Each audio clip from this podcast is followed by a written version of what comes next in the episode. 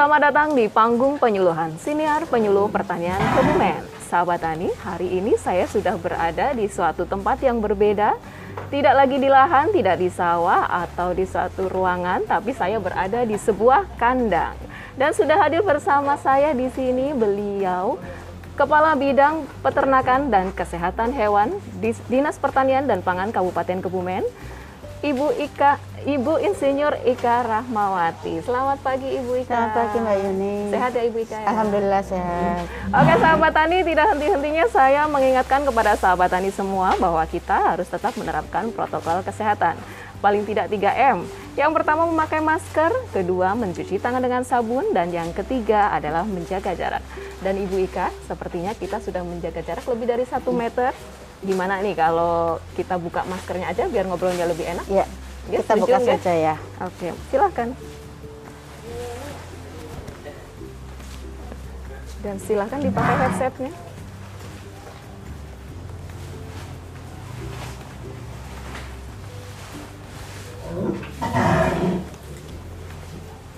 Ya, kamu siap? Siap. Dan sahabat tani, sebelumnya mungkin Bu Ika mau menyapa teman-teman eh, di Puskeswan atau teman-teman seprofesi, silakan. Oke, selamat pagi, selamat menjelang siang. Assalamualaikum warahmatullahi wabarakatuh. Waalaikumsalam warahmatullahi Mbak Yuni dan teman-teman, termasuk juga teman-teman seluruh karyawan-karyawati di Stapang, sahabat tani semuanya juga di mana pun berada, dan teman-teman khususnya di tim bidang PKH yang ada di 8 Puskeswan. Selamat pagi, Assalamualaikum warahmatullahi wabarakatuh. Waalaikumsalam warahmatullahi wabarakatuh. Sahabat Tani, langsung saja ini. Saya sebenarnya sudah tidak sabar lagi ini untuk tanya-tanya tentang apa ya, kita sedang ada di sebuah kandang. Kandang dan di sini sudah terlihat oleh sahabat Tani semua di samping kanan kiri saya, di belakang saya ada sapi. Dan sapinya tidak biasa, sapinya juga besar-besar ini ya Bu Ya, Ika ya. ya. Tidak seperti sapi-sapi yang biasa saya lihat ini. Kayaknya ini ada yang istimewa ini di sini, yang spesial. Nanti kita tanyakan kepada beliau Ibu Kapit. Oke Bu Ika, ini kan Bu Ika sebagai Kepala Bidang Peternakan dan Kesehatan Hewan ya. di Disnapang Kebumen. Sebenarnya kalau di bidang peternakan itu komoditas, komoditas atau komoditas ternak gitu ya. Komoditas ternak apa saja sih yang didata di sana gitu? Mungkin Ya. bisa dijelaskan? Ya, baik Mbak Yuni dan sahabat tani semuanya. Jadi kami diberi amanah oleh Pak Bupati bahwa kami ditugasi di bidang peternakan kesehatan hewan di Stapang Kabupaten Kebumen. Adapun tugas kami khususnya ini ya, itu ngurusi tentang ternak, komoditas ternak. Ternak itu sangat luar biasa banyak sekali, tapi yang di, didata atau dilaporkan secara rutin oleh kami dan ada pun aplikasi di Dinas Pertanian Pangan dengan di Setampan itu ada 16 komoditas Banyak ya Ibu. banyak banyak sekali. Jadi tugas kami itu ya. Yang pertama adalah yang dari ruminansia besar dulu dari mulai sapi, kerbau, kuda, kambing, domba, terus juga ayam. Ayam juga macam-macam Mbak Yuni. Ah, Jadi ada ayam Kampung? kampung, ada ayam pedaging, ada ayam petelur, ayam buras dan ayam ras sampai puyuh dan sebagainya kita juga data dan kita laporkan semuanya secara rutin setiap Ternyata bulan. banyak sekali ada Banyak. 16 komoditas. Iya. Kalau kita biasa di bidang eh, tanaman pangan kan nanti paling padi jagung kedelai Ya, gitu kedelai. ya. Terus ada hortikultura, ada pertan- eh, perkebunan gitu. Iya. Dan di bidang peternakan dan kesehatan hewan ternyata banyak sekali yang didata termasuk tadi ada ayam, ayam pun tidak satu macam. Macam-macam. Kemudian untuk eh, komoditas yang lain misalkan untuk kelinci itu juga didata ya Bu? Kelinci juga didata ya. Kelinci dan kucing misalnya? Enggak. Kucing belum. Oh, Jadi belum. kucing Jadi hanya untuk belum masuk ke saja. ternak gitu ya. Itu masuknya ke hobi. Iya, ke hobi. Eh, baiklah eh, Ibu Ika, nah ini untuk Kabupaten Kebumen sendiri itu fokusnya ke ternak apa ini? Oke, jadi untuk Pemkab Kabupaten Kebumen lewat dinas kita ya, Dinas Distapang Pertanian dan Kabupaten Kebumen itu kita fokus sejak tahun 2017 itu masih fokus ke ternak ruminansia besar, ke sapi ya. Kenapa sapi? Karena memang alhamdulillah pada tahun 2015 kita Kebumen itu harus bangga bahwa kita di SK-kan oleh Menteri Pertanian sebagai wilayah sumber bibit tingkat nasional. Nah, karena di sini banyak sapi-sapi bibit di Kabupaten Kebumen. Dan menyusul bulan Juni kemudian di tahun yang sama kita juga mendapatkan SK Menteri Pertanian tentang uh, galur sapi bibit Kabupaten Kebumen. Jadi kita punya dua SK nih untuk kebanggaan Kabupaten Kebumen. Makanya kita fokus Pemkap itu fokus untuk uh, menindaklanjuti SK tersebut dengan kita mengawal ke kegiatan atau beternak ke sapi, sapi potong ya. Karena sapi itu juga ada dua macam, Bu hmm. Yuni. Hmm. Jadi sapi yang ada di Kebumen adalah sapi potong, bukan sapi yang untuk dipotong. Tapi karena kita bedakan dua, sapi itu ada dua, ada sapi perah, ada sapi potong. Nah untuk di Kebumen adalah sapi potong. Yang disebut dengan sapi, sapi PO itu bukan? Iya, sapi PO termasuk sapi potong. Oh gitu. Nah tadi kan dijelaskan sama beliau Ibu Ika bahwa di Pemkap Kebumen fokus kepada ruminat rum, ruminansia besar. Nah, salah satunya adalah sapi yeah. dan yang sudah ada SK-nya tadi ya, SK-nya yeah. dua yeah. gitu untuk galur juga tadi ya. Ya dan sebagai nah. wilayah sumber bibit. Ah, nah itu sapinya kan berarti satu jenis ya, satu varietas. Satu jenis. Hmm. Kita ambil kearifan lokal karena dengan berbangga dengan sapi PO Kebumen, jadi hmm. galur sapi bibit adalah sapi PO Kebumen. Sapi PO Kebumen. Ya. Nah ini boleh nggak sih saya naik kalau nanya-nanya kan mungkin juga sahabat tani di rumah uh, ada yang kurang paham. Yang disebut dengan sapi PO Kebumen, apakah kelebihannya, keunggulannya, atau ciri-cirinya bisa dijelaskan sedikit nggak ini? Ya, bisa, sedikit bisa, saja. Bisa, ya. Jadi uh, Mbak Yuni dan sahabat tani semuanya bahwa sapi PO Kebumen, sapi PO itu sebenarnya banyak di mana-mana ada, tapi kita punya sapi PO Kebumen dengan SK Mentan tadi. Jadi ciri karat karakteristik dari sapi PO Kebumen kita juga bisa lihat ya di kiri kanan ya. kita ini juga ini sapi PO Kebumen semua. Ditandai yang pertama adalah e, selalu mesti kalau tidak semua sapi punya punuk ya. Kalau sapi hmm. PO Kebumen itu sejak lahir sudah ada punuk. Sejak lahir sudah ada punuk. Terus yang kedua kita lihat dari muka dulu. Jadi mulutnya itu hmm. rata ya. Jadi apa ya? Tembem apa ya kalau orang itu? Jadi rata. gitu ya? Iya. nggak cenderung mancung nggak nggak mancung ya jadi rata. Itu terus ada gelambir. Jadi gelambir yang itu akan diawali dari mulai leher sampai dengan dada. Dan ini tidak semua sapi seperti ini. Jadi gelambir kalau di sapi lain itu beda berbeda.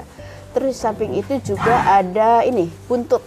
Ekor ya. Ekornya? ekor sapi PO Kebumen itu diawali dari pangkal itu dari pangkal ekor yang di atas itu besar semakin bawah semakin, semakin mengecil. Ya. Oh kalau yang sapi biasanya sama ya bu ya? Ada yang sama Ada ya. Yang sama. Tapi oh, khusus untuk sapi PO Kebumen salah satu ciri, itu ciri khasnya untuk sapi PO Kebumen. Dan kemudian untuk ukurannya kalau saya lihat di sini kayaknya kok gede-gede banget ya bu. Itu ya. itu salah satu ciri juga untuk sapi PO Kebumen. Salah satu ciri juga apalagi hmm. yang di kelompok yang kita datangin hari ini adalah salah satu kelompok perbibitan yang ada di hmm. Kabupaten Kebumen jadi bibit sapi PO Kebumen itu memang standarnya itu di atas SNI.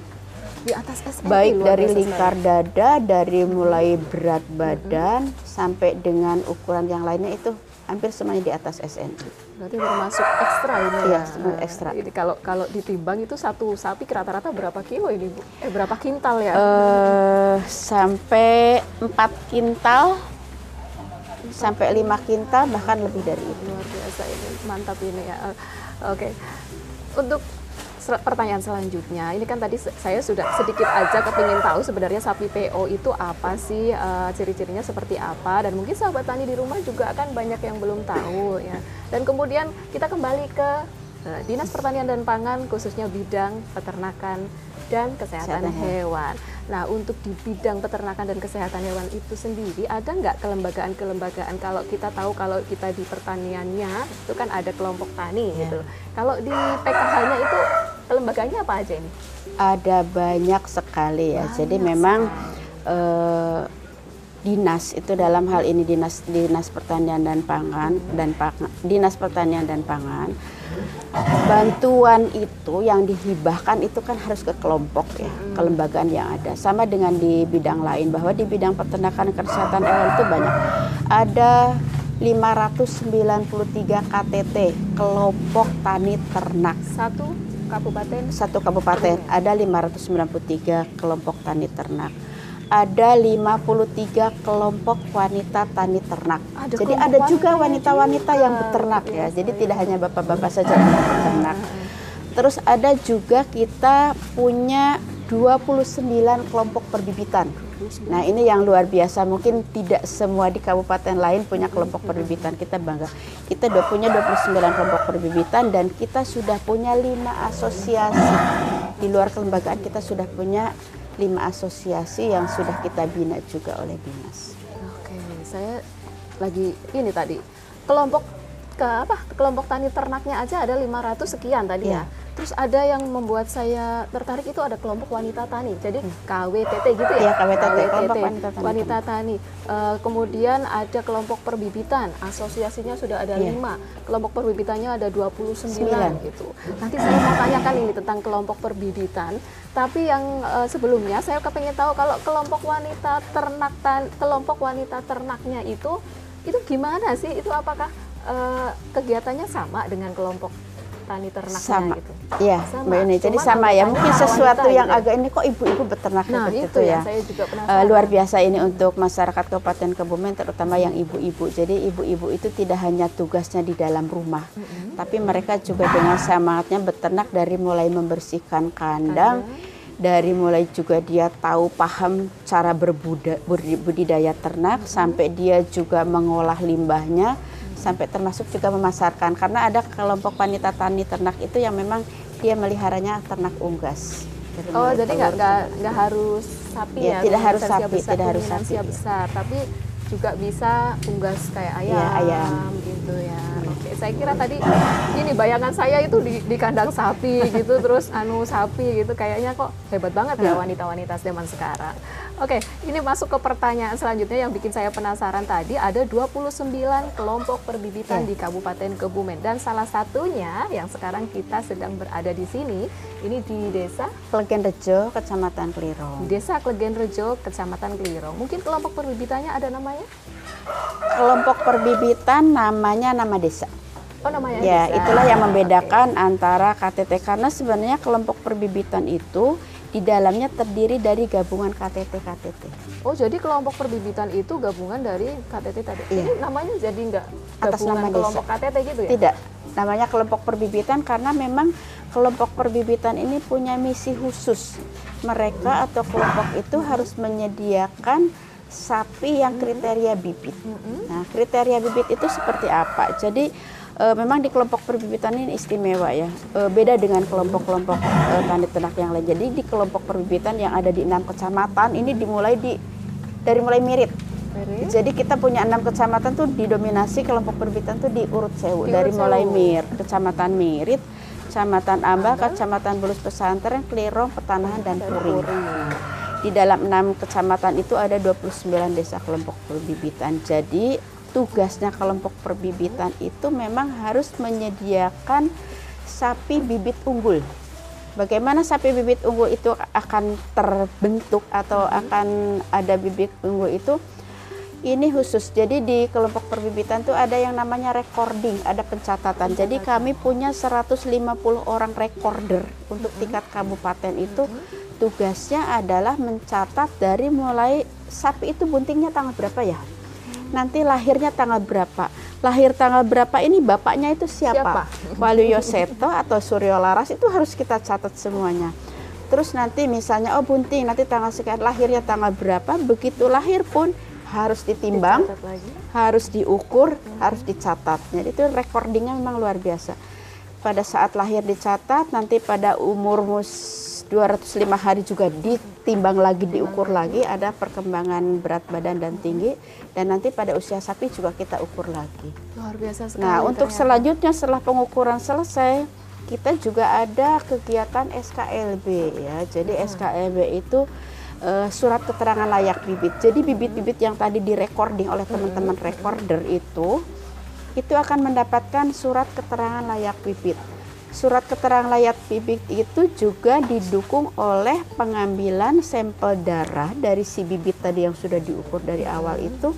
Dia punya penyakit nggak? E, punya penyakit apa pun kayak itu. Nah begitu dia ternyata sehat, tidak ada penyakit apa pun, terutama penyakit yang menular, guys. Betul. Itu akan diterbitkan si sapi itu. Oh dia dapat layak mendapatkan surat keterangan layak bibit setelah layak bibit kita juga masih proses ini luar biasa ya untuk jadi saya juga semangat ceritanya karena kita bangga dengan bibit sapi PO Kebumen ini Setelah itu kita juga daftarkan ke pusat, ke kementerian, ke lembaga sertifikasi produksi LS Pro. Jadi sapi-sapi yang sudah ber SKLB tadi kita usulkan, kita cek darah lagi. Ini layak nggak menjadi uh, yang punya sertifikat dari pusat. Nah, kita pada setiap tahunnya di bidang peternakan kesehatan hewan selalu kita laksanakan itu, selalu kita anggarkan itu anggaran untuk meng-SKLB-kan 500 ekor sapi pada setiap tahunnya. Lanjut 50 ekor sapi untuk di LS program. Alhamdulillah untuk tahun ini kita juga sedang proses itu ya. Dan teman-teman yang ada di Puskeswan selaku timnya juga tim SKLB bergabung dengan teman-teman yang ada di bidang PKH, kita bentuk tim untuk SKLB dan tim LS Pro. Alhamdulillah sih sapi-sapi yang kita kemarin SKLB itu sehat semuanya. Kita tinggal tunggu sertifikat LS Pro-nya. Oke, ini penjelasannya sangat komplit. saya jadi sebenarnya ada yang mau saya tanyakan tadi, tapi tunggu ibu menjelaskan dulu deh gitu. Jadi luar biasa sekali sahabat tani. Jadi sapi-sapi di kelompok perbibitan ini ternyata itu melebihi manusia kayak ya, ini betul. gitu ya. Jadi dari manusia. mulai lahir sampai ke ada acara posyandu juga tadi ya, ya sebenarnya kita uh, lebih enaknya aja sebut dengan posyandu karena saya juga nggak terlalu paham dengan istilah-istilah di peternakan gitu. Dan nanti pada akhirnya mendapatkan SKLB tadi yeah. itu ya, itu di umur berapa berarti? Di umur 2 tahun ya.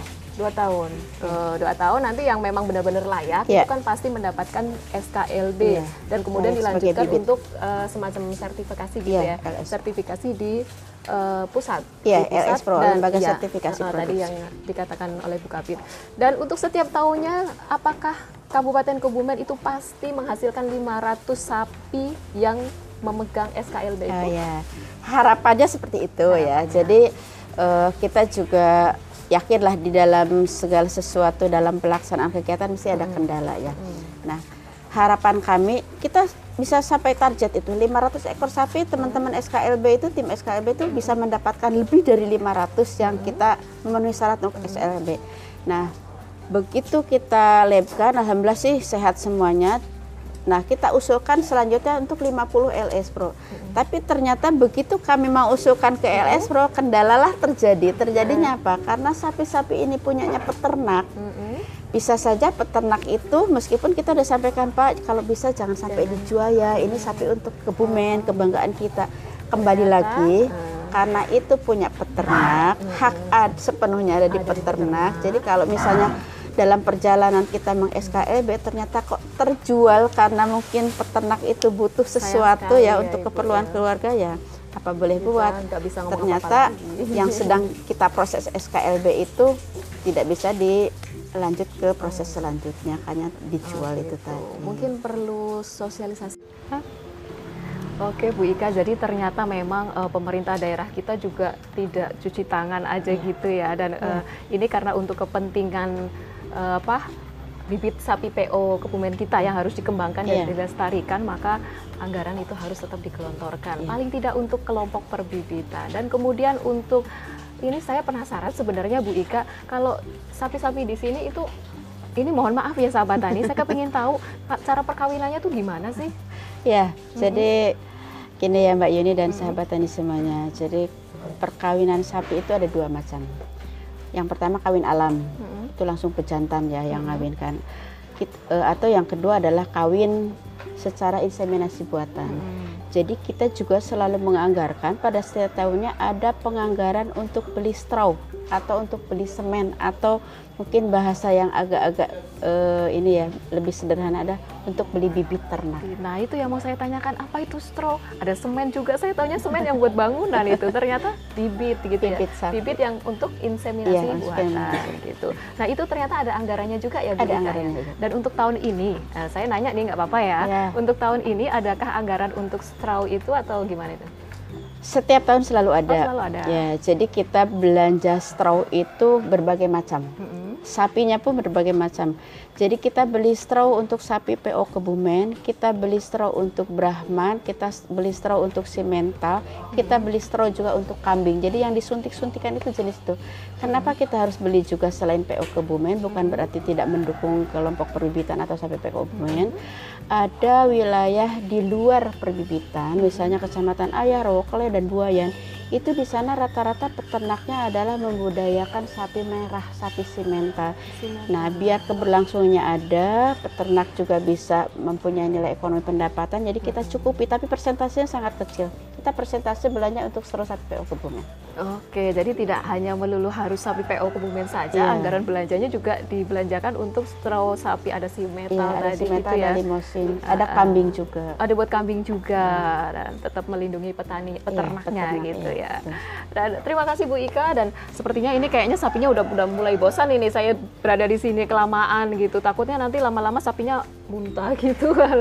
Nggak bercanda sahabat tani dan oke Bu Ika terima kasih sekali untuk kehadirannya dan saya eh, untuk pertanyaan terakhir aja nih Dea Bu Ika harapannya Bu Ika untuk ke depannya eh, khususnya untuk sapi PO Kebumen ini gimana? sapi keobumen tetap harus lestari harus berkembang dan harus tetap lestari jadi makanya kami juga eh, kami sendiri dan kita semua selaku warga masyarakat Kabupaten Kebumen kita semua petugas itu juga harus tetap tidak bosan-bosannya untuk memberikan motivasi semangat peternak-peternak baik itu untuk sapi PO Kebumen atau juga mungkin ternak yang lainnya ya khusus untuk sapi PO Kebumen itu harus tetap selalu semangat untuk mengembangkan atau berbudidaya sapi PO Kebumen. Terus juga selalu jangan bosan-bosannya memotivasi mendampingi kelompok-kelompok yang sudah ada yang sudah terdaftar di Dinas Pertanian dan Pangan Kabupaten Kebumen. Oke, terima kasih sekali dan untuk teman-teman di bidang PKH di bawah pimpinan beliau Ibu Ika harus tetap semangat. Eh, itu Ya, yang paling semangat. penting ya, Bu Ika ya. Semangat dan tidak bosan-bosannya untuk mendampingi kelompok tani ternak ada kelompok wanita tani ternak juga dan kelompok yang lainnya agar tetap eh, bisa mengembangkan sapi PO Kebumen dan tentunya untuk melestarikan. Iya, melestarikan. Oke, terima kasih sekali Ibu Ika atas informasinya, penjelasannya pada hari ini dan mudah-mudahan dapat bermanfaat bagi kita semua. Amin. Untuk sahabat tadi di rumah juga, untuk saya juga yang sebenarnya belum tahu apa-apa ini tentang peternakan. Oke sahabat tadi, petani Indonesia berjaya, sejahtera, dan bahagia. Penyuluh pertanian Kebumen aktif, kreatif, inovatif. Saya Yuni Mersi, terima kasih dan sampai jumpa. Sampai terima jumpa, kasih sama-sama. Terima kasih. Maskernya boleh dipakai lagi, silakan.